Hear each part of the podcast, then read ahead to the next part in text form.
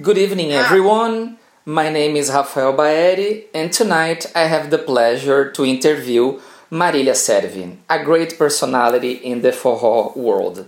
I'm sure she has a lot to tell us. She has many stories, a lot of experience to share with us, and uh, tonight we'll get to know a bit more about her work and uh, about what she's doing and her plans for the future. Uh, good evening, Marilia. Uh, I believe most of the people already know you, but feel free to introduce yourself and uh, talk a little bit about you, where you're living now, what you're doing, and so on. And thank you very much for accepting the invitation.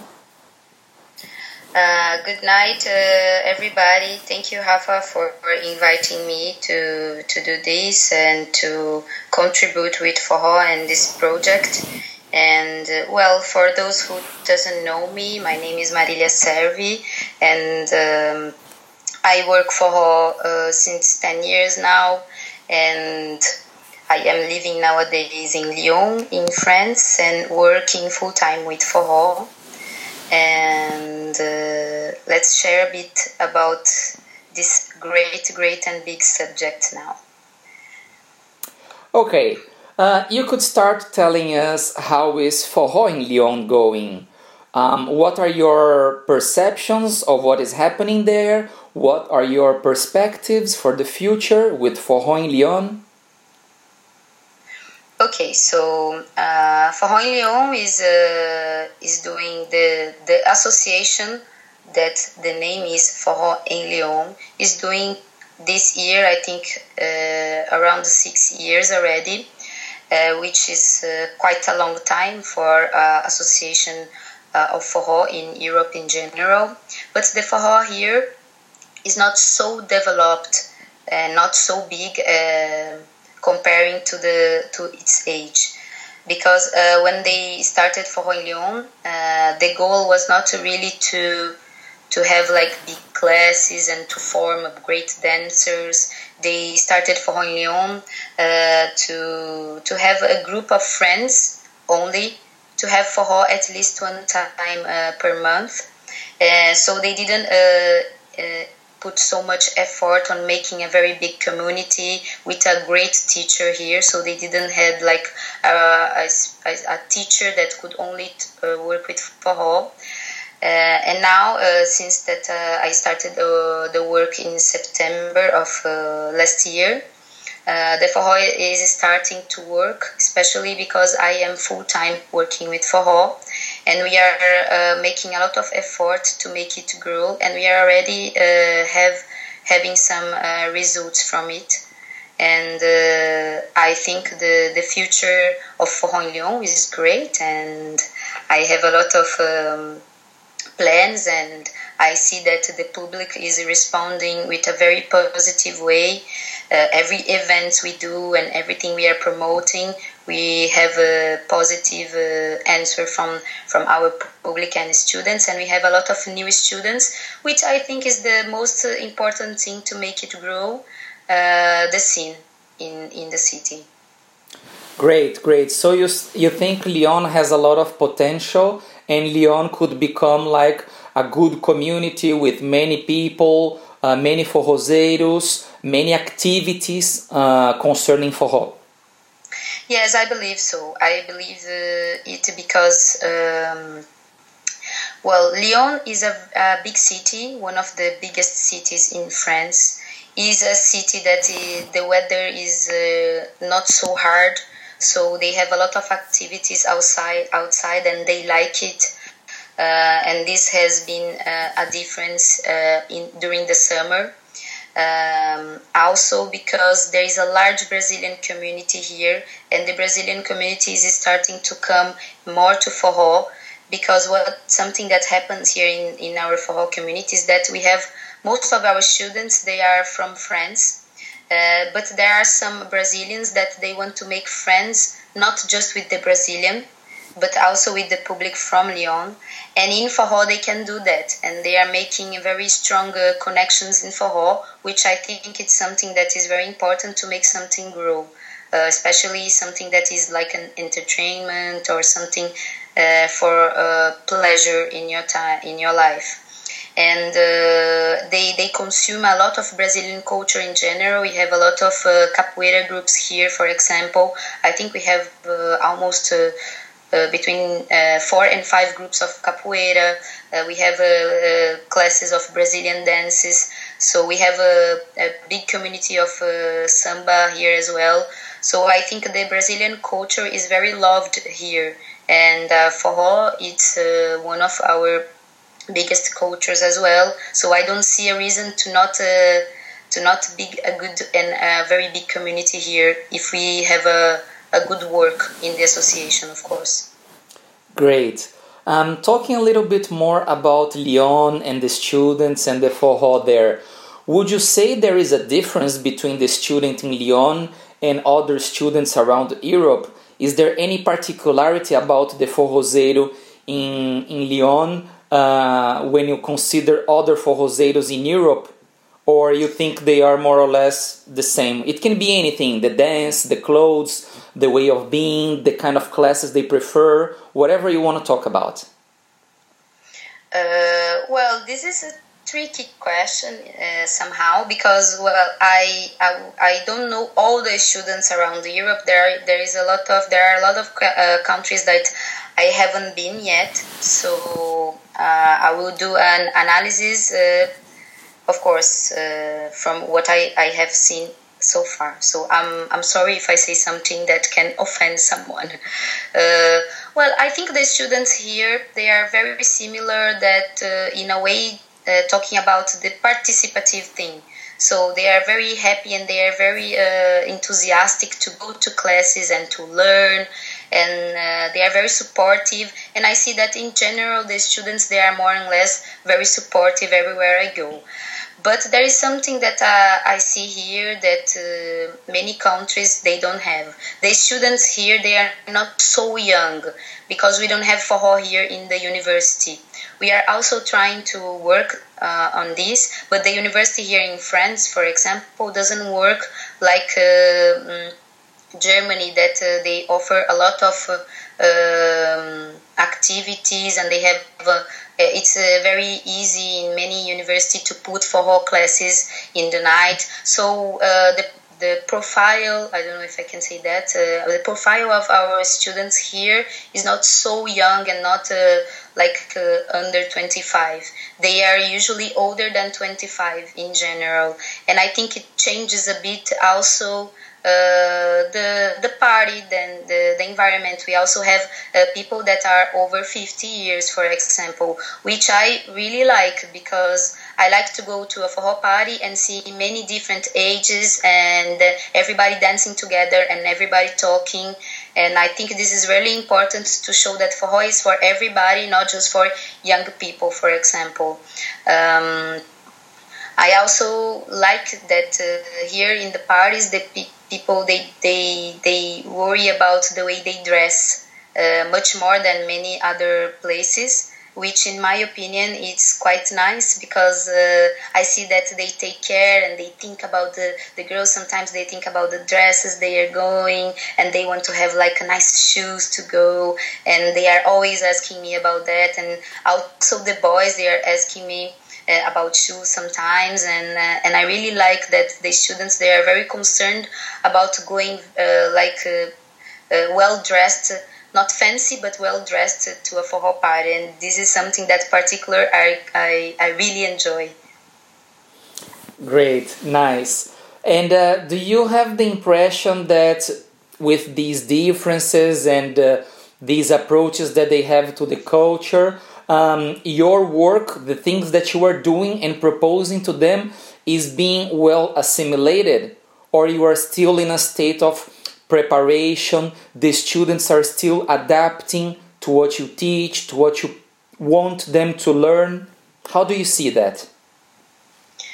Uh, I think that um, they are they are accepting and they are assimilating my, my work very well, faster than I thought of course the beginners they don't have anything to compare. So with the beginners the work is always easier because you are the first that they will have. So they don't have so much uh, uh, uh, other standards or anything else to compare. My my my concern in the beginning was the students that were already students, and um, of course um, it's it's a bit easier. It's a bit harder to to do a plan because uh, they already they already come from different classes and and they already have a, a, a way. Uh, they already expect something from the classes, and I thought that, that this could be a problem uh, but uh, I mean, so far now it's uh, going very good. They are accepting very well the classes, and they are very happy with the teachers that are coming here as well. So I don't think this is a, this has been a problem, and now I think uh, I've I have already uh, been through uh, this beginning that I could have a problem. It's everything going very well now.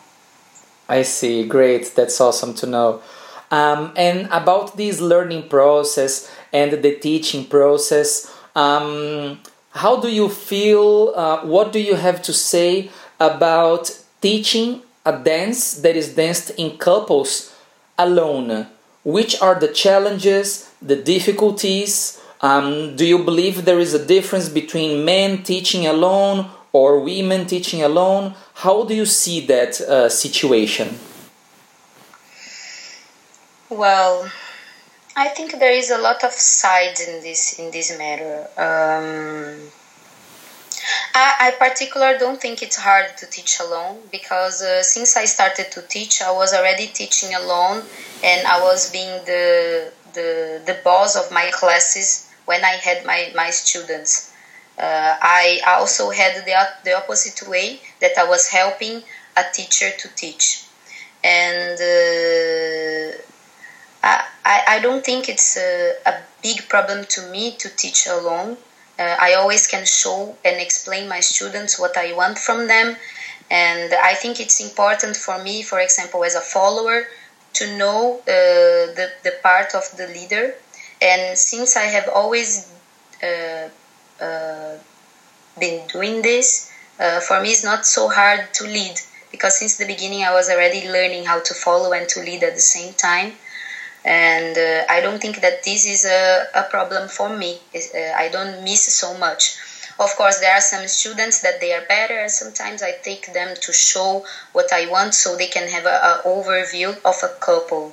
And of course, uh, you can never replace a couple teaching that uh, both of them are teachers. I think it's really nice when we have a couple that are both are teachers, not one teacher that has an assistant. This is something else because uh, it's the same thing as for me, for example, teaching alone here. I take my students that are more experienced and they follow me easier, and they do the, the, the paper or the whole as a, as the assistant. What uh, I'm talking about is really when there is uh, two persons that are both are teachers teaching together. I think it's uh, for a couple dance. When you are teaching alone, of course, you cannot replace two people uh, teaching and when we have the boy and the girl oh, sorry the follower and the leader uh, teaching uh, both they can say they, their point of view and they also they can say their point of view of uh, the other uh, whole in dance.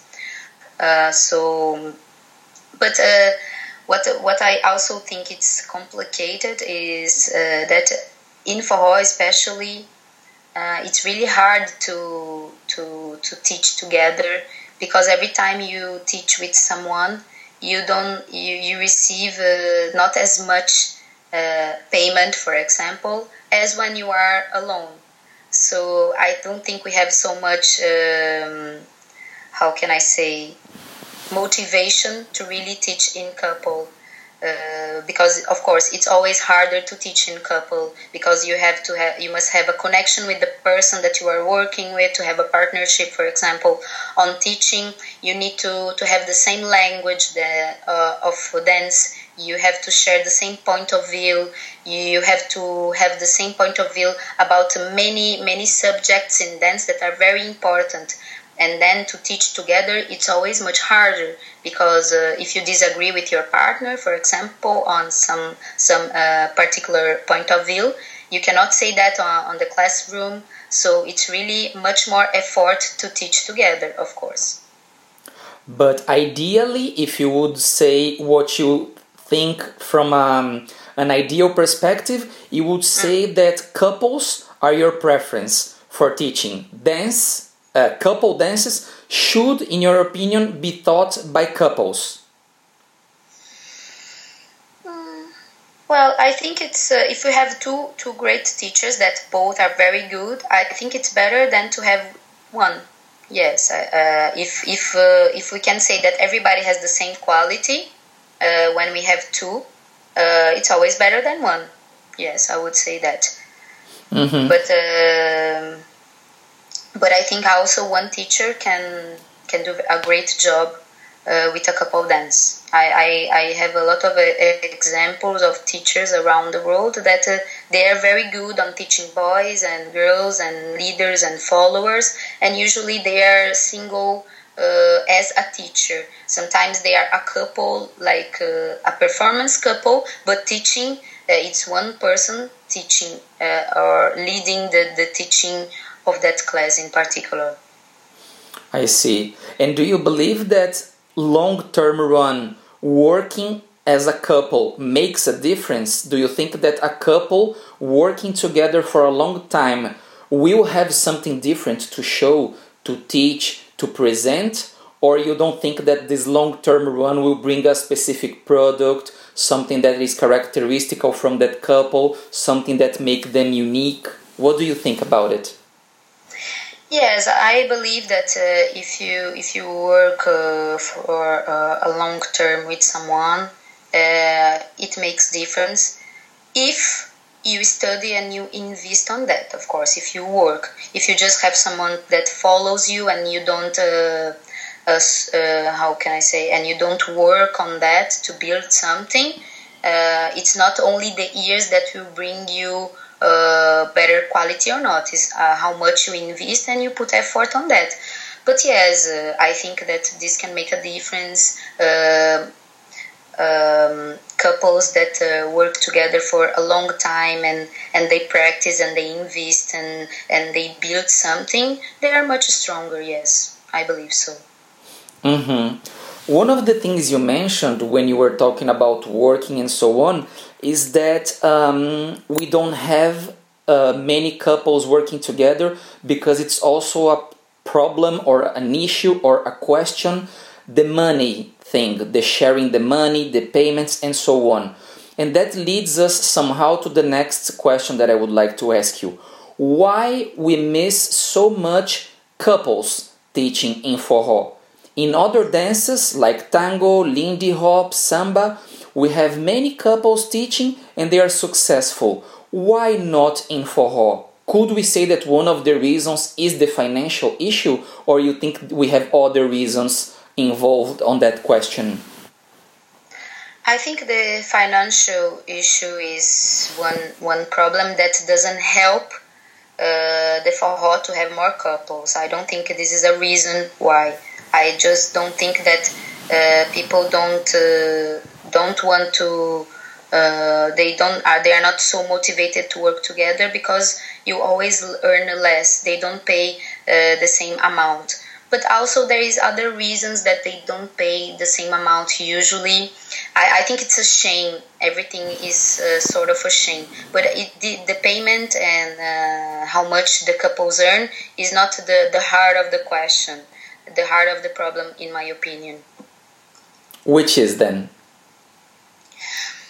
uh, I think um, what makes, for example, uh, of course, forró comparing uh, uh, the forró teaching and the forró years of uh, of teaching and and also performance. Uh, forró is a baby comparing to tango, salsa, and other um, and other uh, beats, uh, other rhythms.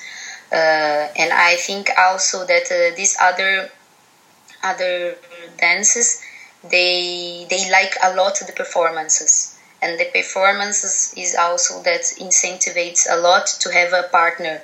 Because if you want to do like a, a high standard performance you need to work with a partner. If you want to do a choreography you need to work with a partner. And forró they don't like that so much they they many people in forró they they like uh, more the improvisation they don't like to to do so much the performances. And also i think we don't have uh, so much high uh, competitive level in this matter. So i mean this doesn't make so much the difference in forró. For example, in the salsa world, when a couple uh, is the champion of that year, they started to travel a lot because of the performance they do. In forró, we don't have that thing, so that's why people also don't don't have so much couple work uh, and performance work because people don't give so much value to that, and well um, I don't know. It's it's uh, it's hard to say. Maybe maybe it's not because of that, but I see that uh, doesn't doesn't have that, and all of the other dances they have competitions and they have uh, choreography work, and people love the choreography work. Or also when they do an improvisation, they do like a very high standard improvisation that uh, makes that everybody wants to stop the party to see that. I think nowadays in forró, I see uh, a lot that people are a bit bored to to see people dancing at the teachers dancing at the festival because it's always the same thing. Nobody prepares something that is really like a, a reason to stop the event or to stop the show to stop the night. So uh, they to see them dancing you know? So yes i think uh, the, the lack of the performance and the lack of this importance in forró also makes uh, people not really want to to work uh, in couple and also a bit of uh, a bit of uh, laziness if i can say because it's really hard to to have partner. It's not easy uh, you have to work more you have to talk more you cannot uh, do something that you want in your head and then you have to to work more of course. I see. Uh, you gave me very interesting points of view now, and uh, I hope we can get back to them before the end of the interview when we talk about couples, the working, the competitions, and so on. But now I would like to stick a little longer to the um, students and learning process thing because I have a question. Do you think there is a difference between the students in Brazil and the students in Europe? you had the opportunity to teach in Brazil Brazilians and in Europe Europeans. Do you see a difference between these students? Which would they be? Which are they, if there are any? Well, uh, I, I, I thought that uh, this is something that I am still thinking about. I, I don't have a very close opinion about that because, um, well, the first time I, I was teaching in, in Europe, it was uh, in 2015 so it's not so much time, in my opinion, uh, to get a very closed uh, uh, opinion about this matter. I thought in the beginning that it would be very hard to teach here. I have to confess that I the, I had this idea that the Europeans would be very hard and, and it would be very uh, hard to dance good for her and everything. But after these years, I changed a lot my point of view. I think all the students they are more or less very similar. I mean, in the learning process. Of course, in Brazil, what is the good thing about Brazil? Everybody who knows to a forró class, they already know what is forró. I, I have never uh, saw a student or had a student in Brazil that didn't know what was forró. So this part was uh, easier because they were there to learn forró. They were there because they liked it. Here, I have a lot of students, for example, in my in my beginners class that have never uh, heard forró. They don't know what is forró, or sometimes they think that forró is a kind of salsa, which I mean, who dances forró knows that is completely different. So I think this is the first difference that we have between uh, the students in Brazil and the students in Europe. But talking now about the students that are already in forró, the forró scene in Europe. The students that already know to dance forró and they are usually in the festivals. Uh, something that I, I really like uh, here in Europe is that the students they they are very concerned about the quality of dancing here, and in general in Brazil uh, there is a lot of there are a lot of students that they learn how to dance a bit and then they stop because they, they start to go to the parties and they I mean, the goal is not is not uh, so much to dance to dance like in a very high quality. I'm talking about the forró world, not uh, I mean very particular forró world. And I think that here the the the the students they are very concerned about doing classes uh, doing different classes and they go to the class of forró and they want to learn really they want to improve they are very concerned about the quality of dance and something that uh, i don't see in the students here in general in the beginners or advanced is that they don't have um, an extra goal with forró. Because it's very common that uh, people in Brazil not is not a rule okay? It's just that something that happens. People the guys especially the guys they start to dance forró also to use that uh, as something that can help them to I mean to have advantage with girls for example. There is a lot of students that goes to forró because of that. Not in ballroom dance so much, but more in forró scene. And I think this changes a lot because they already have uh, something in their minds with forró. And what I really like about uh, here in Europe is that I don't see that in forró students here. They want to have fun more than anything else. Of course, things things happen and you get to know people and you and you fall in love everywhere, not just in forró. This is something that can happen because you are getting to know more people and then you have more chance to to know people that you might get involved too. But this is not the goal and I like this very much. I appreciate this very much. What I like in Brazil that uh, I miss here is that uh, forró uh, it's only in Portuguese or of course. Now we have more forró in other other uh, languages but forró is something that has a very specific vocabulary and we are when we are teaching in portuguese i think it's easier to use that and to talk uh, more about the the the particular world of forró that Brazilians they, they know more uh, especially because they, they understand the language and we can use words to, to help to explain some things that me, for example, that don't speak so deep English, for example, I find it hard. Uh, but usually one thing that is quite different is how much the students they uh, stay studying and going to classes and how much uh, more the, the Europeans they do that over the Brazilians. I see.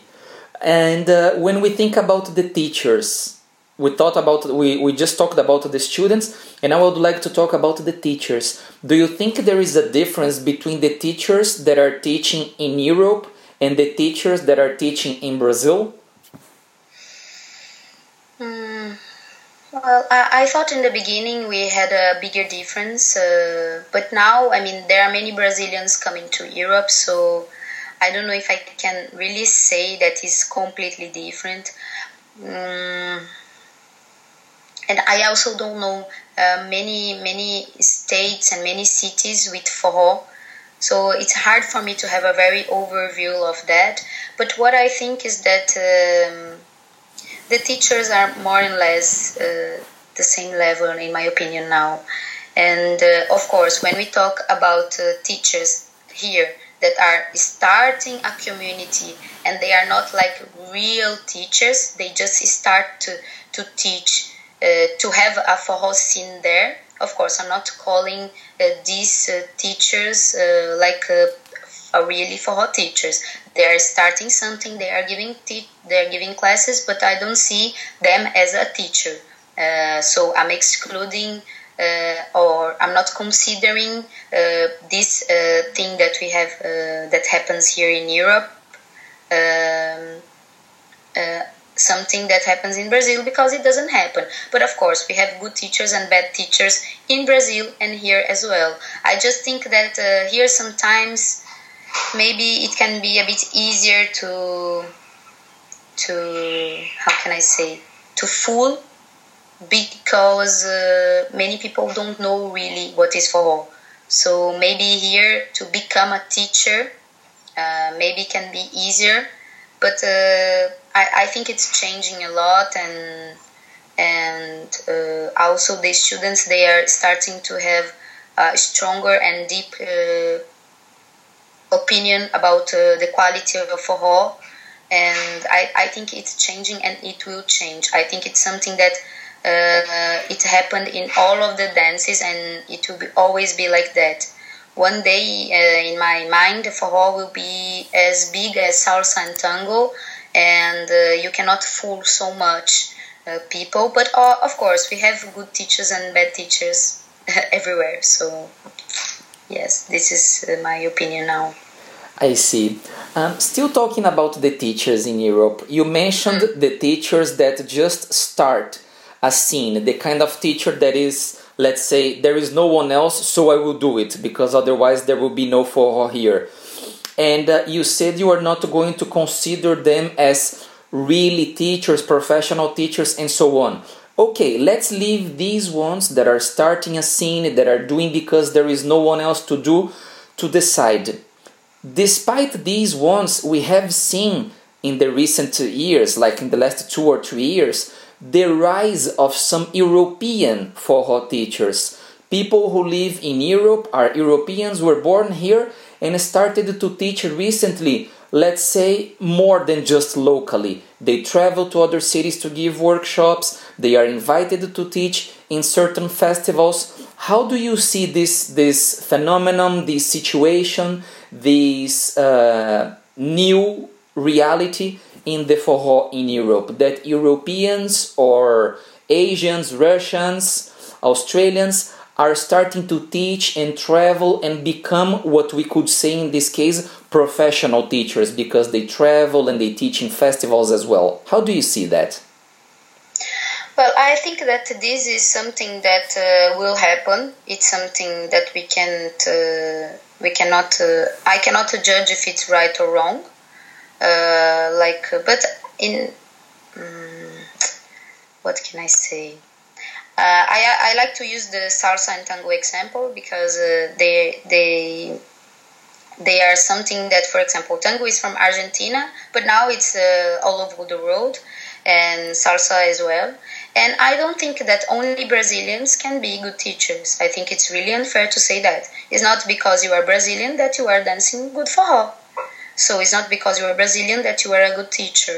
It's not because you are European or or, or out of Brazil uh, that you cannot be a good teacher. I think this will happen, and also I think that the good and the bad teacher they are more uh, on on judged by uh, the concern about studying that and also especially the concern about how to teach something because we also know that it's different to be a good dancer to be a good teacher are completely uh, completely different skills and i think that uh, I, it's not it's we already have uh, many teachers that are not brazilians that are, they are not i don't know if i can say many but we have a lot of teachers that are not brazilians that they are better than than teachers that are Brazilians, and uh, I don't see a problem in, in, on this.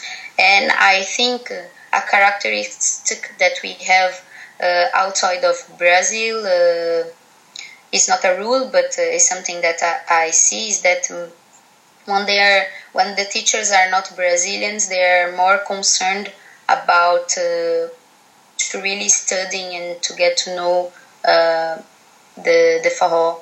Uh, of course, it's not a rule, but I see that they are more concerned about uh, teaching something that is true. They are more concerned about not being Brazilian and and teaching a Brazilian culture. So I feel that they are studying more and and they are especially studying more on on the teaching skills, which usually I don't see so much in, in Brazil. To be honest, I see that many people are very, very good dancers and they start to teach and they don't they are not concerned so much about the quality of teaching or, or anything else. So I don't see this as a problem, and and I, I think that if this makes uh, forró grow and if this uh, can bring quality to forró, I, I think it's a positive thing.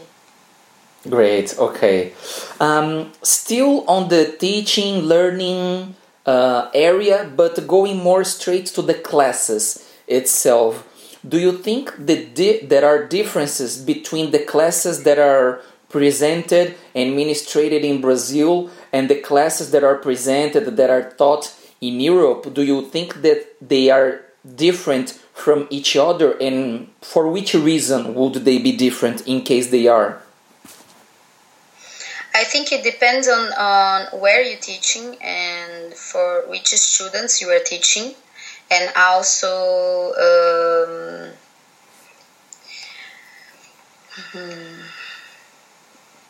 and, and also I mean uh, of course how much you you can communicate with your students. What what i think it changes really is that uh, what what would be something that really really makes a difference on what you teach is the something for example if you want to, to talk about the song if you want to say for them to interpret what is uh, being said in the song. This is really something that you usually cannot do in Europe because most of the students they don't understand. And and even if you explain the meaning it's not the same because they don't uh, really understand in in what part of the song. For example the singer is singing something.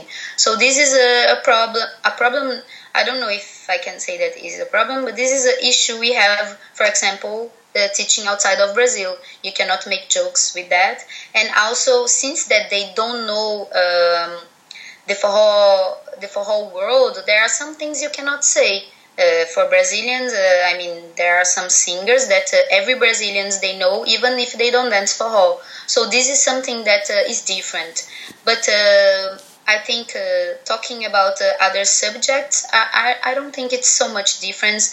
And also, I mean, I, I have to confess that many teachers of forró I, I am getting to know here in Europe. In Brazil, I didn't know them, so I, I don't know if the class is uh, changing so much.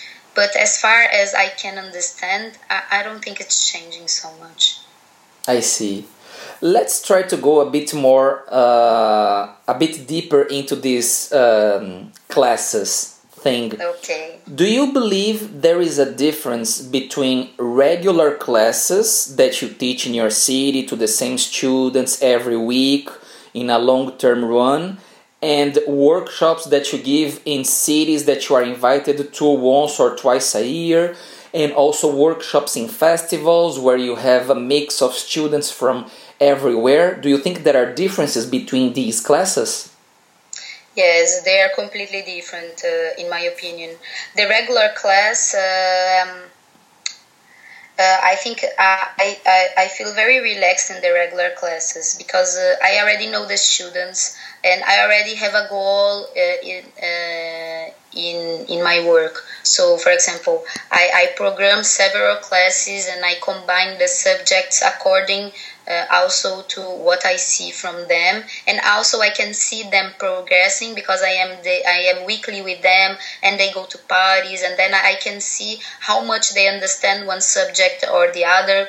So you really, I mean, you are building the students. So at the class, the regular classes, you are building them. So you can really like change if you see that something is more needed in a particular uh, day or not. And you also uh, can be you also can uh, teach according to your mood.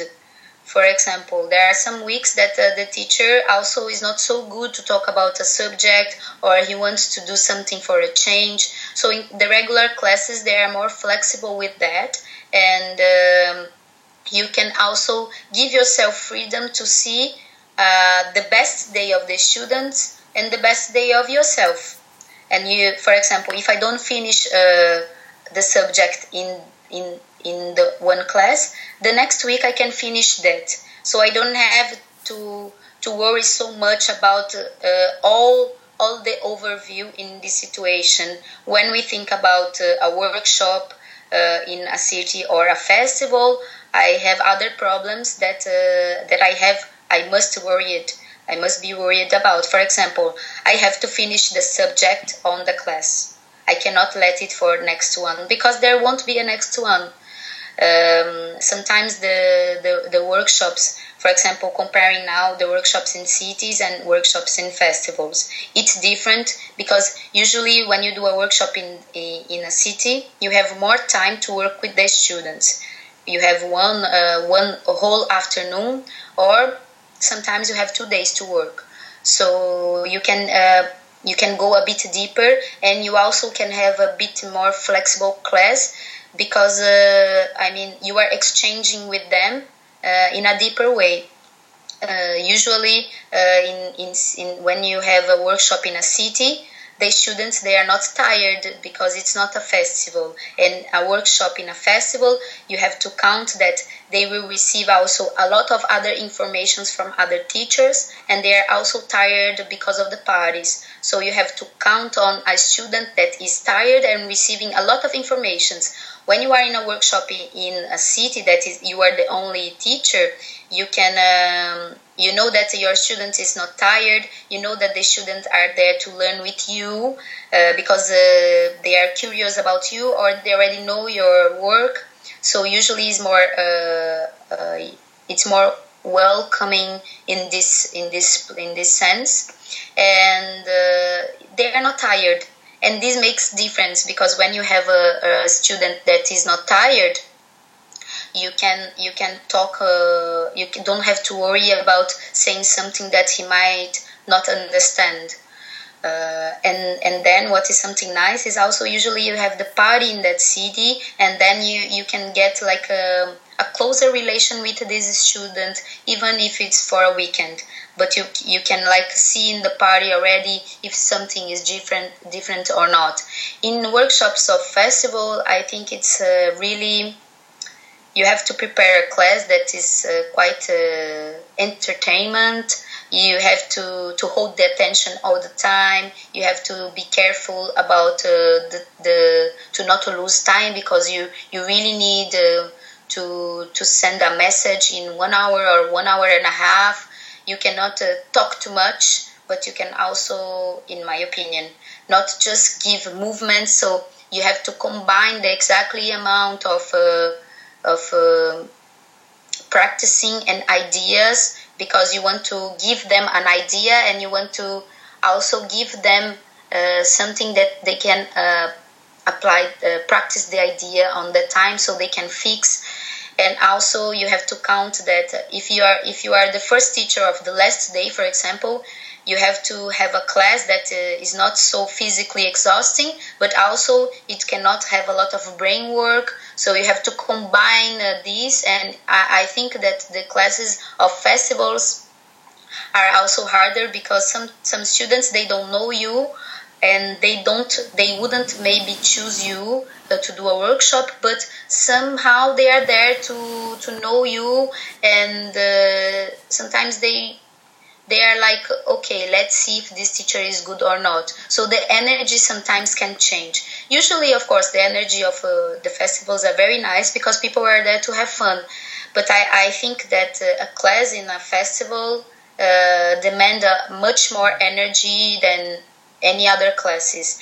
And also uh, uh, maybe uh, you can't you can't even remember the students that were in that class because it's are so many people that really you have just to say the information uh, and then when you compare uh, to workshops in city and, and regular classes you can touch your student uh, you can uh, you can do the, the exercise with them so you can really feel how they are reacting.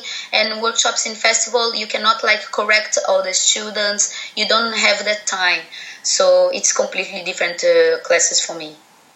I see. Very enlightening ideas very original ones and uh, very real ones I, I, I must say. Um, I would like to ask you a bit more about these classes once you triggered so many ideas in, in my mind with your declarations.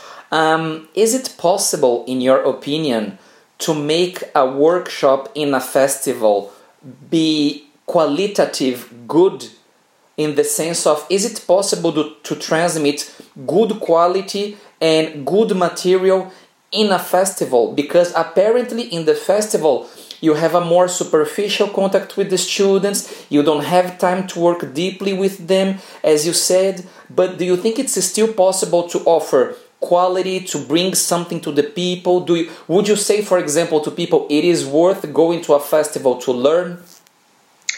Yes, I totally think it's worth, and I totally think you can uh, really teach something with quality. It's not because you don't uh, have much time with that the, the the quality is not there.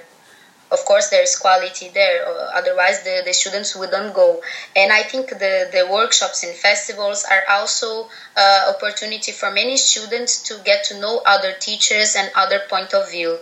Of course, uh, in in a workshop in festivals you cannot form anybody but you can inform them. So they will know that other other things they exist and they can already apply many tips and many small details in their dance. So it can really uh, give a direction for someone to what to look for something new that uh, changed your dance, a tip that changed the way you see, it can change your dance. Of course, you have to work more and you have to go deeper in the classes. It's not a one hour of class of one subject that you already understand everything, but it can open your mind to something else. So I think it's really worthless to go, uh, worth to go. I don't think it's worthless and uh, it's a waste of time. Uh, in an opposite way, uh, but you have to know that uh, every information you have in festival, uh, it won't. You can say like, "Oh, I attended. I, I I see that a lot."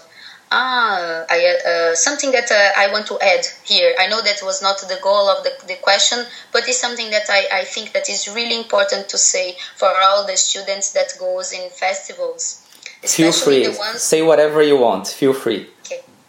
Uh, I uh, something that happens uh, a lot, and I already saw many teachers talking about that. Is that the students they they they ask us what we are going to teach in the class, and sometimes they they say, "Oh, it happened to me. I will give you an example. One time I was in a festival, and the subject of my class was the same subject, and uh, then another festival like two or three weeks uh, before and then was, there was one student that uh, the, the student was in that last festival and in the in the festival that we were at that moment.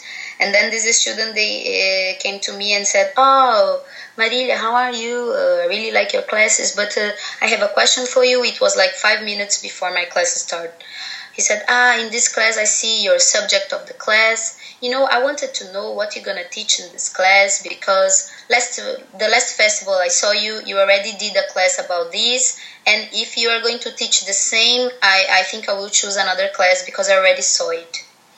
And I mean, this already happened not once but twice, or three, or many many times. Not so many, but often, especially asking about what you're gonna teach, and. Uh, something that I want to say is that uh, I think if you like that teacher, if you think that that teacher gives you always good insights, uh, if the teacher uh, is there teaching something that you already saw, you go because uh, the teacher will always, even if he says more or less the same things, he will always give you something extra and he will always talk about something extra. And especially if you like the subject of a class, if you see that subject in every program of classes, you go for that class. Because it's not one hour of one particular subject that you're gonna profit on that. For me, for example, to give a class about musicality, I had to do a lot of musicality classes. I had to listen a lot, uh, the same words and the same things uh, being said to really understand and have a deeper, deeper um, understanding about that. So uh, I don't think it's one class that uh, is the same that you're not gonna learn is the opposite because you already uh, listened to once and now you're gonna listen to the second time and maybe you can understand another meaning of that and now that uh, you understood the beginning of the class deeper you can work a bit more on the middle of the class the subject that is uh, he's talking in the middle of the class and then every time you go to the same class you're gonna be become stronger on that subject. So um, uh, I think that this this is really important also about uh, festivals and uh, classes on festivals and how much you can learn on a festival. So okay I shared my point of view about that because it's something that happens a lot and it's something that is a problem more in festivals than workshops or regular classes. I see, I understand your point, and I have to say I agree with it because when students ask me, I tend to tell them the same. If you like that teacher, if you think that teacher brings quality when he or she teaches, the first thing you should do is learn the same class as many times as you can from that teacher. Because the more you learn from that teacher the same content the better you will be at that content. So i could not agree more with you. But going back to the classes idea okay. or yeah. staying on the classes idea we talked about regular classes workshops in cities and workshops in festivals. My question for you is the following. For all of them do you prepare your classes for 100% of my classes, I prepare my classes. Regular workshops in cities, workshops in festivals, they are all prepared and studied. They are all prepared and studied. Why? Even my initiations, I, I always prepare something. Why? What is the importance of preparing? I just not prepare my classes, but I prepare them before, and after I teach the class, I, I, I add a note to see if I had to change something, if I had to change everything, or my, my all of my notes after the class. I think it's really important to prepare the classes, in my opinion, uh, in my point of view, uh, because I can uh, prepare a beginning, uh, a middle, and the end. Even if I change everything in the class, what what which is something that really can happen because you have a, a live uh, alive your the public is alive you are not working with uh, material stuff you are working with people. So everything can change in the moment because the students they react to you even so, I prepare my classes. I think when I prepare my classes, I can think about the words I would like to talk about that subject, the importance about that subject. I can prepare exercise to, to give them. I think my class has a beginning, a middle, and the end, and an end. And I think that when you go to a class and you don't prepare, uh, you have a big chances to to not have like a a class that has the beginning, the middle, and the end, and that can close the subject. Maybe other teachers they, they can work with that, but I, I, I me I, I don't work like this. If I don't prepare my classes, I feel that um, I feel that I I, I, I might uh, have the chance to get lost because when you when you receive your students they they give you the energy back. And when you are having the class you see many things that you would like to say. And sometimes you start to say something that has nothing to do with that subject. So i think it would be easy for easier easy for me to get lost if i don't prepare my classes.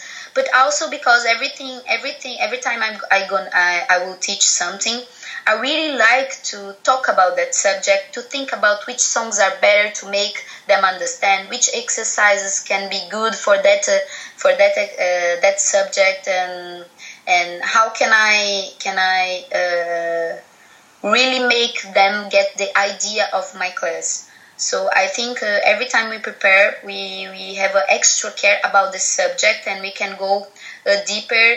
And also, for example, for festivals, the teachers also are very tired uh, uh, along the the festival because it's also exhausting for everybody the parties the lack of sleep and everything. So i imagine myself in the last uh, in the last day very tired uh, when when you don't uh, react so well in your thinking because your brain is tired and then you don't have something prepared and then you forget what you wanted to say. And i hate the feeling to forget what i wanted to say in my class and to forget the, the message that i wanted to say. So i think preparing a class is also how much you care about everything. And for me the teaching is something that is very special. It's completely different than my teaching skills than my dancing skills. And I, I, I when i prepare my classes i i put this effort and um, I think I am giving this quality uh, that uh, is not really like uh, improvising as I dance, but is really uh, taking care and paying attention on the the message and the quality of the teaching. I see. Uh, would you say it's also a care and an attention to the student to of prepare course. a class? Totally, yes, yes, yes, because uh, you are uh, caring about uh, the quality of the message you're gonna give. So it's totally to, to take care about the students. Because if you are not good and if you are feeling bad or if you are tired, you're not giving something quality for them. So it's totally 100% to, to take care of them, of course. I see. And if we think about time when we are going to teach, do you think there is an ideal time for classes, a minimum time, a maximum time, or does it depend if it's a regular class, a workshop in a city, or a workshop in a festival? Say something about the time a class should last or must last, in your opinion, uh, in order to provide quality at the end of it. Yes, uh, this this also change uh, depending on the goal of uh, the event. But talking about the teaching, uh, a regular class should last for me uh, one hour and a half minimum. The regular class. Uh, one hour, for example, there is a lot of classes here in Lyon, for example. It is just one hour, and I always struggle with that. And, and for the next year, that uh, I already talked to them that uh, I want to change that because for me, one hour is not enough to to really uh, work with my students. When we talk about uh, festivals, one hour and a half is also good, in my opinion, minimum. But also, I can understand if we have a bit less according uh, with the schedule and everything. But I think when you want to work on something, the minimum for me is one hour and a half. Yes, I, think when you when you go for a less less time, uh, uh, of course you can give a class, but uh, one hour for me is just not enough, never. so the time goes very very fast, and one hour twenty uh, maybe well one hour and a half yes. I'm sorry yes one hour and a half it's the the minimum time. And also for like uh, in my opinion for a subject if you have more than one hour and a half should be maximum two hours with uh, with a break and then you go again because also I think that it's very hard to make people focus on something for more than two hours. Sometimes when you have a break, when you you talk a bit, when you relax a bit, you are re- ready to go again. So I think between every two hours, if you are doing like for example, uh, three workshops in a in a sequence, uh, every two hours is interesting to have 15 minutes to uh, relax your brain and, and then you go again. I see, I understand. Thank you very much for that point of view. Um, now we are going to change a little bit completely the, the subject, uh, remaining, of course, in forró, teaching the artistical part of it, but we are going to a um, more polemical side of it, or let's say a side that will give us more space for discussions and, and debates. Um, I would like to ask you about the value of the forró artist in Europe. Is it everything alright? Yes or no? Why? Do we need to change? Why and what? Yeah, we, we need to change. It's not okay. well, in my point of view, of course, it's not okay. I think that the, the teachers usually they are not so well paid. You can talk about the artists in general. You can include, if you want, DJs, musicians. Um, feel free to express yourself about that topic. Uh, I think that. Uh,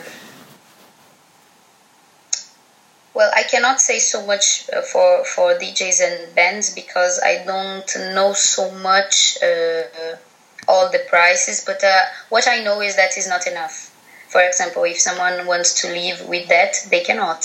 And if you and, and if you want to to see how much time they put to do a very good thing, uh, they study a lot uh, in their homes and their offices to to make a good show and to make a good DJ. They have if the they have to buy the music. They sometimes they have to to buy very good computer. They have to buy uh, very good. Um, um, how how can I say uh, instruments? Uh, if it's a computer or desks or whatever sound stuff, and uh, also some uh, the instruments, the actual music instruments.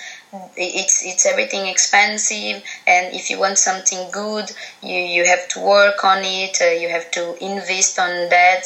And I think in forró, I don't know why the people are very the students as well. Everybody is very uh, bad used to pay just a, fee, a bit. If you want to pay, if you want to charge a bit more, people start to to complain about that. Uh, so I, I don't know why in forró people they, they charge so so uh, just a bit for a show, uh, just a bit for a festival. I think they, they should charge more and they should put that money they earn to pay the pay the, the teachers, the bands, and the DJs more. Yes, I, I think. Mm-hmm. When we think about the organization, for example, of festivals, we see something very particular to the forró culture. When the artist receives an invitation to the festival, the festival puts the conditions to the artists. We treat like this, we act like this, we pay this amount of money, and so on. And when we go to other festivals in tango and in other dances, the artists have the possibility to demand something from the organizers. I would like to earn this amount of money, I would like to be treated this or that way. Do you believe that this is something that could happen in Forró? Is it possible that we reach a moment in which organizers will understand and value those artists that invest so much money and time in their work in order to present good quality? I don't know if it is possible or not because I cannot really predict how things will go, but I think it should. I, I, I think you you should uh, be able to do that because you cannot put value on someone's work uh, any in, in any other in any other uh, place of our world is like that you don't you don't go to a shop to say oh i want to pay 10 euros for this jacket no the price is there the, the store that is giving the price for for their product and you buy it or not so I think with Forró should be the same as the other festivals are, especially because uh, the I don't think all the teachers and all the professionals they have the same value. There are teachers that are better, there are professionals that are better, there are DJs that are better. Um, uh, I'm not uh, saying. Um, I'm not judging now who is better or not, but there is always it's not all the teachers that are good it's not the all bands or all djs that are good and how can you pay them the same thing? So usually um, uh, this is something that I, I really don't like uh, in forró.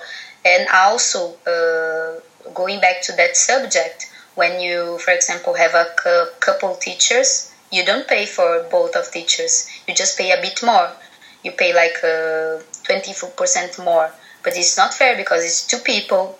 So i think all the teachers if they uh, if they are uh, uh, teaching they, they deserve the, the price that they they should have.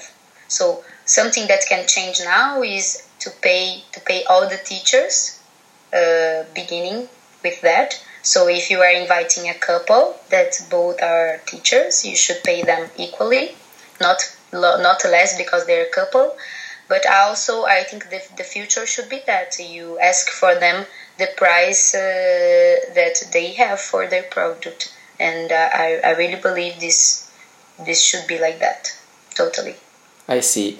And when we think of the artistical class musicians mm. teachers and DJs what the artists themselves can do to improve in in that that we believe should be better. What can we as artists do in order to arrive to that point in order to reach that goal of being more valued better treated um, receive better remuneration for the work? Yeah this is something hard that uh, i also would like some advice for specialists uh, regarding that because, for example, let's suppose that I want to change that, and from now on, I will start to charge what I believe it should be paid.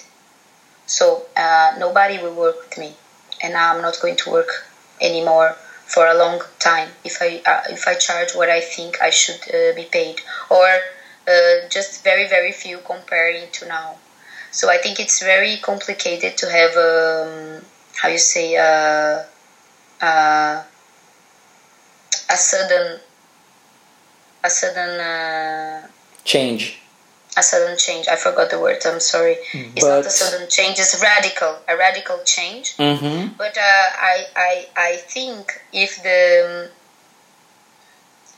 I know something that maybe it's good to help this. It's it. I, I don't know so much how to do that. What you can do is that you can uh, start to raise a bit a minimum or you can impose some conditions. For example, if you go to a for a festival that pay pay you X, and and will give you three classes for X, and this is not enough. So you you can raise a bit and say minimum. Uh, I should work uh, four classes or minimum. I mean to to, to start to to just put a, a bit up, not a radical but a bit up. But also it's it's it's complicated if you do that alone because there is a lot there are a lot of teachers that they accept uh, anything or they accept to not even be paid for. So it's complicated to talk about that. In in many in not not just in dance but many professions are like this. And also i think if you if you start to charge more you have to justify with the quality of your of your work because of course uh, it's not because uh, you are bringing someone that is not uh, asking for a high uh, a high price that uh, this person is better. Sometimes it's better to have uh, less teachers but good ones than to have a lot of teachers cheap and not so good.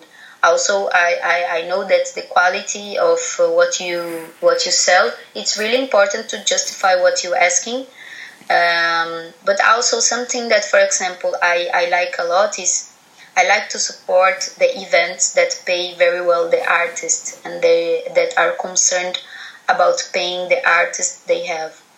And I think that we should support the events that do that. And if we just uh, support everything, I don't think it's good. I think it's also important to have an opinion about that and, and to support the events that also takes care about the artists that pay you well that give you value on the, your work.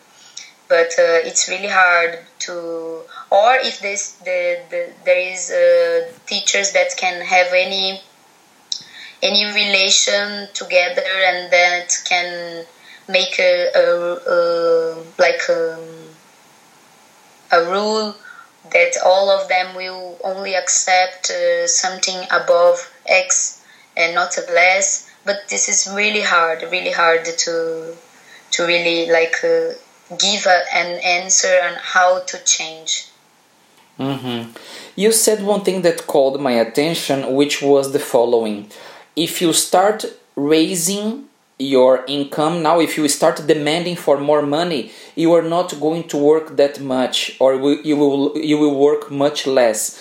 Because there are many other teachers uh, that will accept any conditions in order to get the possibility of giving a workshop in a city or in a festival. But my question is the following. This is one point of the of the thing. The other side of the coin isn't the the um, task the duty of the organizers to also pay attention to that because an organizer that invites you and says no marilia i will not pay what you are asking me for because it's too much and he ends up inviting another one that is not so good and accepts any conditions isn't also his duty as an organizer to value the work of the good ones, to understand who are the people who really study, who have quality to bring, and so on. Because a good organizer, he is not going to invite the ones that charge whatever, accept any conditions, any two cents that you put in their hands. The good organizer should also pay attention to the quality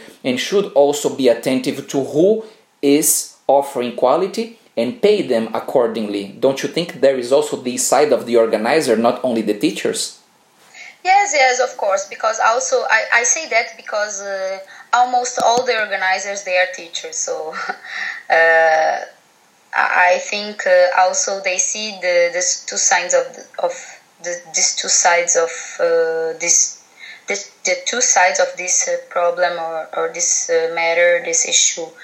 So of course, it's totally also uh, the the people that are organizing, but. Um, uh, I, I don't know how much they think on on this or not. Maybe they think the value uh, of a teacher is not uh, that that much and and it's it's too much. He's good but it's too much so I think it's kind of uh, complicated. And also uh, I think that also many people who organizes they don't want to pay different prices to teachers. They want to pay everybody the same because they don't want to to say that one is better than the other. So uh, this is a, a break point. I don't know. I don't know. I really don't know what to say about that. It's, it's hard. But everybody should concern about that. Yes of course especially especially if they want to be in quality and if they want to to to to, to raise even more uh, the level of forró. Yeah. Mm-hmm. Sticking to the teachers because we are talking about quality, better teaching, preparing yourself better, offering more material.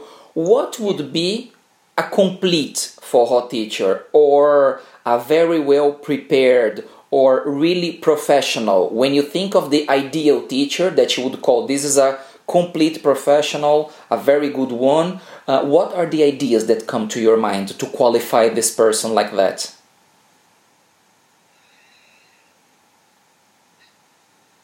Yes, the, uh, well, tricky, tricky question because everybody has a different opinion of what is a good teacher. Yeah, so everything I say here is really my opinion according to what I lived, to what I experienced, and uh, I don't actually mean mean to say anything bad about anybody.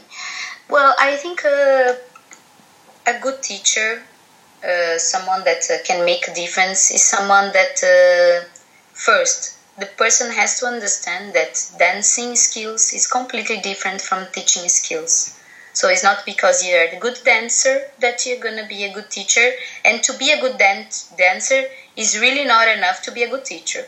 So this is something that really concerns me because all of the dances they they is not only in forró all of the dances they they they are too much visual in my opinion for that there are many good teachers that they are left uh, uh, aside because uh, they are not so good performance so I think this is the first thing that the teacher uh, must have in mind. So it's not because you are a good dancer that you're going to be a good teacher. And so because of that, you have to uh, to study the teaching skills. Okay.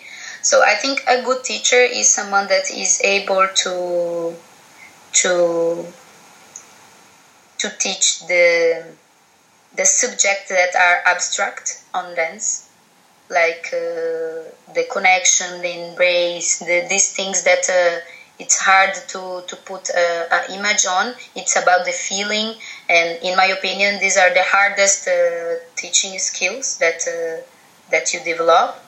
Uh, and also, of course, you have to, to be able to teach steps and to know uh, how to cut the steps and to know uh, how to count and to know how to explain the small things. I think a good teacher should understand a bit about the body, a bit about the movement that is going on. I think uh, a good teacher should always uh, keep on studying and be aware for everything new that is going on because everywhere uh, things are changing and forró is always changing because forró is alive and uh, th- new things are coming. And I, I, I don't say that all the teachers should uh, know all the styles for example but you should know uh, what exists at least and you should uh, understand that more and less. So it's some, someone that is always studying and always aware about this because it's not that something that is stopped it stops in time.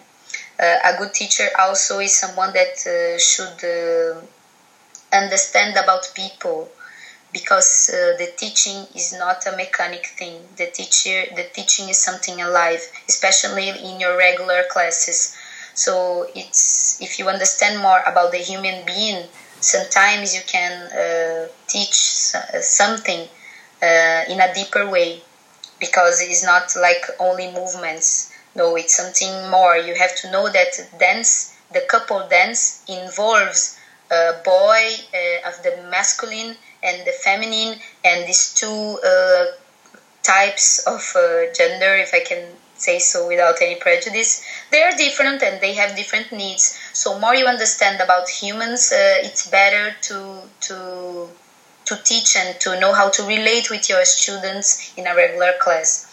I think that uh, a good teacher always uh, should tell the the truth, never lie, never uh, say that uh, something is bad uh, always say that there is a way, uh, uh, this way to do that, and I prefer, for example, I don't like teachers that uh, I don't like. No, I don't think it's right a teacher to say this is the right way to dance forró, for example. There is, there is not a right way to dance forró. There is a, there are many ways to dance forró. Uh, and I think a good teacher should also prepare the, the students to to be able to build their own way of dancing. So it's more than just the teaching forró, but teaching how to dance and how to, to find yourself. So a good teacher also incentivates the students to go to other classes because the students should have a, a lot of information. A good teacher uh, teaches the students how to analyze uh, something, how to analyze an information in a festival, how to do questions, as, as we already talked about that, right? Rafael, classes on how to teach the students to do the right questions. I think this is the preparing the, the students to to not only understand what you want, but also to be able to uh, analyze and filter the informations and know what what they like and what they don't, and know uh, um, uh, and also not to have any prejudice against anything. And this is really important in couple dances and in for for me. I think uh, is to is to is to be to be honest with your students in everything. This is something that is very important, and also to keep studying, as all the teachers of everything keep studying, keeping up, keep on updating, uh, keeping keep on searching different ways to teach the same thing. Also, uh, reviewing the the classes that you have. For example, two years ago I had one way to teach the basic step, and now I have another one. Um, I think challenging yourself to seek for new information to give. Uh, for example, now I have a thinking that the my whole day is even when I'm not in a forró day, even when I am traveling with my family, my boyfriend or whatever, I always uh, I am aware for the information. So sometimes we are talking about something and I am aware because oh that is something that I could talk, I could teach. Uh, because forró uh, is also about the entertainment and something that is really important in my opinion as well.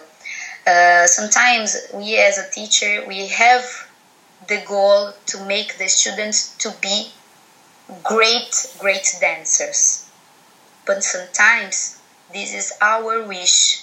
The student uh, is not all the students that you have that go to your classes to have a very very deep uh, understanding about dance. So you should also be able to listen to what your students want if you have a, a group of students that really want to go deep you go deep with them. But there are some students that they don't want and you need to respect them. And sometimes i think we have this wish of our students. We want them to be very good at that. But for them i mean they don't want to go so deep. So i think this is also important to know what your student wants and and and and, and to understand that what, what you wish is not what they wish for themselves and respect that uh, well, I, I don't know. I think uh, I think it's that. I don't know if maybe I forgot something, but uh, I think it's more or less this. No, it's awesome. Thank you very much. Very nice perspectives. Um, let's move towards the end of this interview, and uh, I would like to ask you more about personal tastes and preferences that you have, and so on. Also, taking advantage of recent discussions on the internet on Facebook groups where people debate a lot and everyone participates. Um, I would like to take advantage of those topics to also ask you some questions. For example, high heels in the forró. Is there a problem? Hmm. This is this is a problem in forró, but not a problem for me. I, I really don't see the problem about high heels on forró. I think for me the most important thing is everybody to dance forró and everybody to dance uh, how you feel comfortable to. Uh, as I said about teaching, I, I know that many teachers said that uh, you cannot wear high heels in forró and you have to to to dance on your toes without high heels. I don't know. Uh, I forgot the word to say. You know in uh, the half point all the time. How how can we say that half? Exactly on the tiptoes, on the half point. It's yes, correct. on the tiptoes. Yes, and there are some students that they don't like that. They don't feel comfortable. They lose a lot their balance, and they are not prepared to dance like that. And they don't have anything to support the the heel, like the the, the heels, like high heels, for example. Uh, and uh, many teachers they say that this is an obligation and this is the way of dancing forró. So I don't like that. I don't like to put anything in a frame, and I don't like to to uh, to have prejudice in dance. I think dance is something to make you feel good, and you should dance as you feel comfortable. Of course, there are better shoes to dance. Yes, there are better shoes to dance. There are some kind of uh, of high heels that they are not indicated for dancing in general, not in forró because they they are very heavy because they are very very very too much high and because they don't let you to have stability and these are more shoes uh, uh, and heel high heels to go out to go to parties. But there are heels to dance that are specific for ballroom dances and they are very good because they give you stability and you can touch the the heel the the heel at the floor so you don't uh, get so much tired uh, holding the, the, the, the half point all the time. So and they, they say ah oh, high heels they can they can hurt you very badly is not a place to forró and i mean if we look in the history i mean um, there are many places in northeast of brazil where where, where forró was uh, uh, originating originated that the girls they put the best clothes and the best shoes to go to the forró.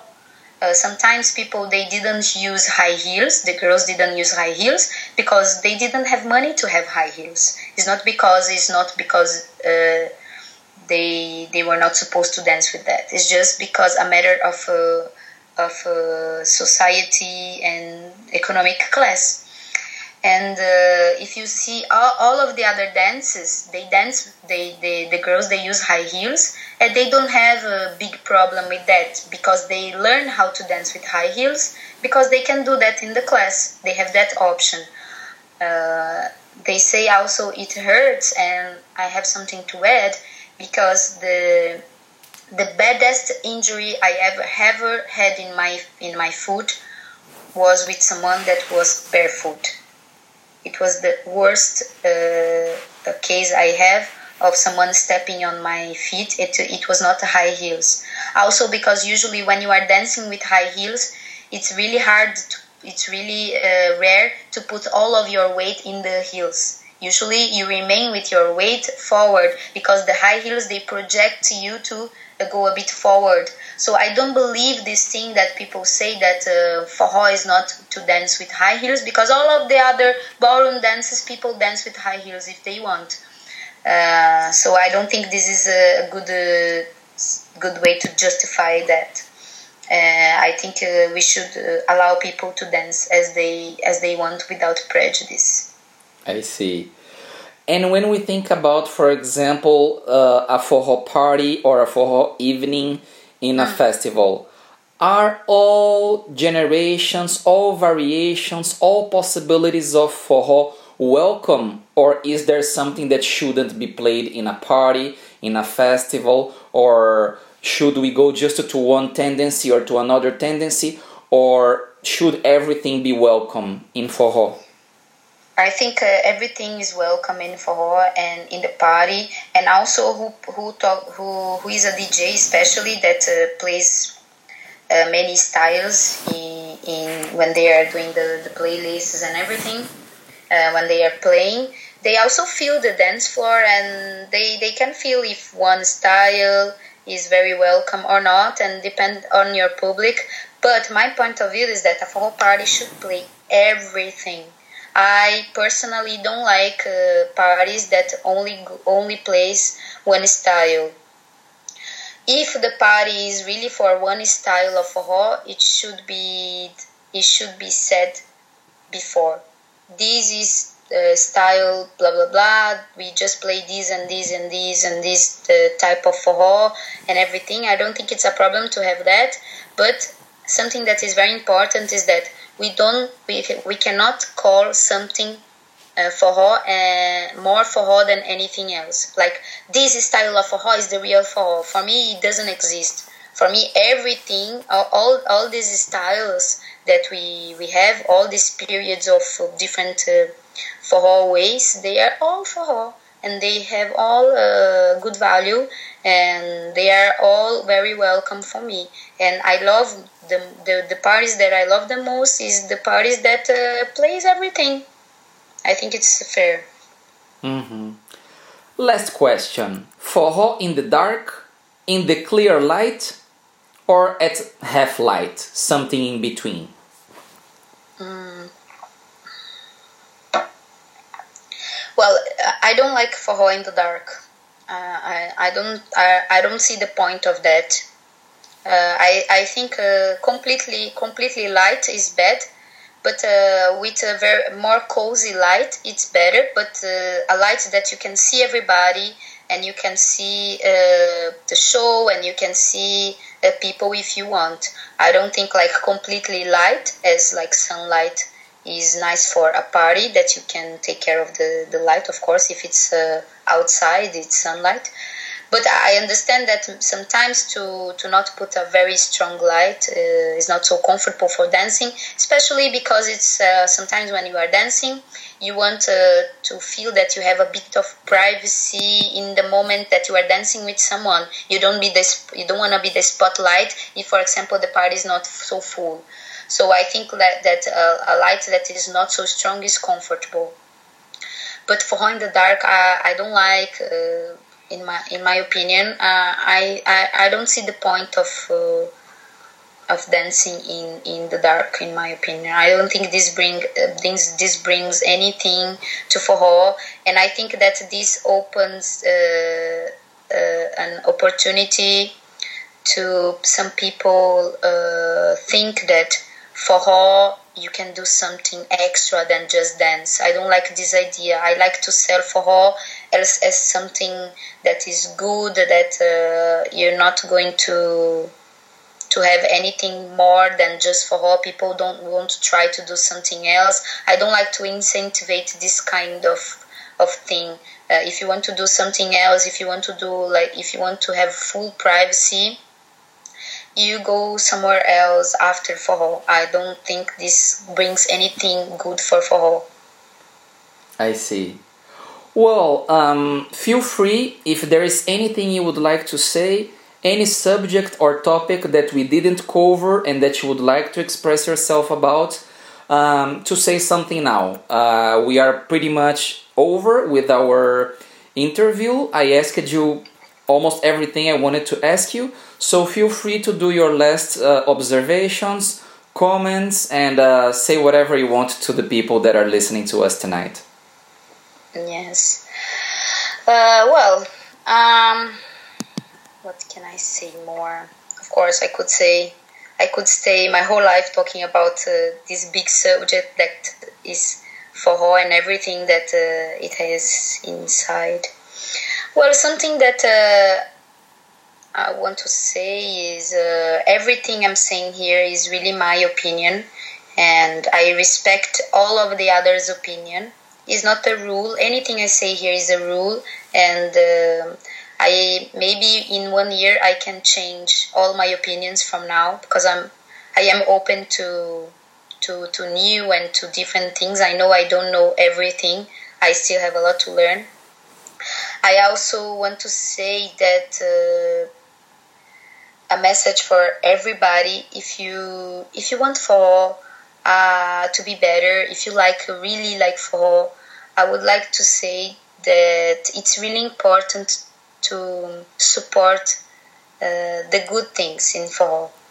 To really, even if you don't go, for example, in an event that is really high quality, uh, support it because uh, this is a way to to make forró grow, to support the events that are concerned about not just earning money and putting all everything in their in the organizer's pocket, but really to bring quality to forró, to bring good bands, to pay all the artists, to pay the teachers, to do something quality for for the public as well to think about the best places and the best uh, the best uh, uh, classrooms and sound and everything. So they are really putting effort on bringing something quality.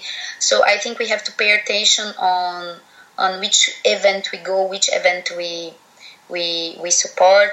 Because if you if we don't support a very good thing um, you are not helping forró if you really want to to help for to be better. So pay attention on, on this. If you know that one event doesn't pay the artist, if you know that there is someone that does bad things about forró, don't support that because when you go, you are just giving more power to people do whatever they want. Don't accept anything. Don't accept uh, anything that is not quality, knowing especially that it could be different of course, I know also that uh, there are there are very small communities that cannot pay like hundreds of euros or hundreds of money to to to the to the teachers. And i know that if we want to make forró grow sometimes we, we have to accept a bit less than what we wanted to. I understand that we have this situation as well but it's different when you go to a community that has like a 30 students maximum. And doesn't have budget to really uh, pay anything and they don't earn money with that. It's different to support these and, and to go there than to support uh, the events that are are uh, making a lot of money and they are not paying the artists. They are doing well not just that but they are not doing something good. So i think uh, the responsibility for making forró good is uh, everybody's responsibility is me if I want forró to be good, I, I take for me the responsibility to make it better with my, my classes, but also uh, uh, to support things that are good and to do things that are good to make it grow in a very healthy and, and fair way. And I think if everybody thinks that uh, it's your responsibility to do that, we can uh, together build a better forró and, and, and improve everything. Uh, for example, uh, sometimes uh, I see people um, um, complaining about uh, the price of everything, the price of one band, the price of one show. But if you know that that money is going to the artist, don't complain. I mean, if you if you cannot pay, I understand that sometimes you don't have money to pay, but don't think that uh, that uh, uh, if you if you if you complain if you if you want to pay less to everybody it will help so I, I think these small things it, it helps to to make forró to go to be better. There's a, there are a lot of people that goes to forró places, to forró bars that doesn't charge anything, and they host forró and they don't consume anything and they complain about everything.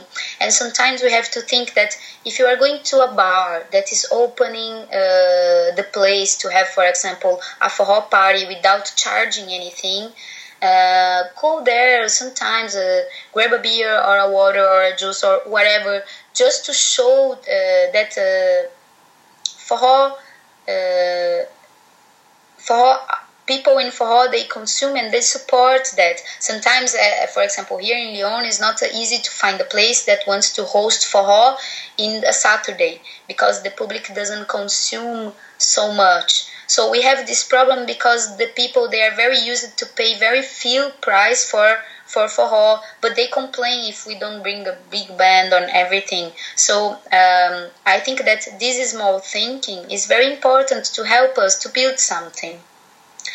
Um, well, I think it's more or less this. I already said a lot, maybe. Great. Thank you very much, Marilia. It was a very nice interview. It was a very uh, good opportunity to listen to your thoughts, to share them with the public, and I'm sure uh, people will be really um, satisfied to listen to that. There will be many things to think of, uh, and I'm sure many people will learn if they pay attention to this um, interview that we had tonight. Thank you very much for your time. Thank you very much for your attention. And I hope uh, we can have future conversations like this, future interviews like this, where you can share a bit more about your thoughts and uh, the Forró community can receive more information and more inputs. Thank you very much. Uh, thank you also you for inviting me and for supporting this project uh, of uh, of the radio and the and and for of course we need that. And uh, thank you very much for everybody who could listen until the end. It was a long interview but uh, I hope uh, in you can not to, I, I don't I cannot be pretentious to say to learn with that, but to have other point of view that maybe is different from yours and and maybe see something in a different way and positive way. And thank you, Rafa. A pleasure. Good night. See you next time. Bye bye everyone. Bye.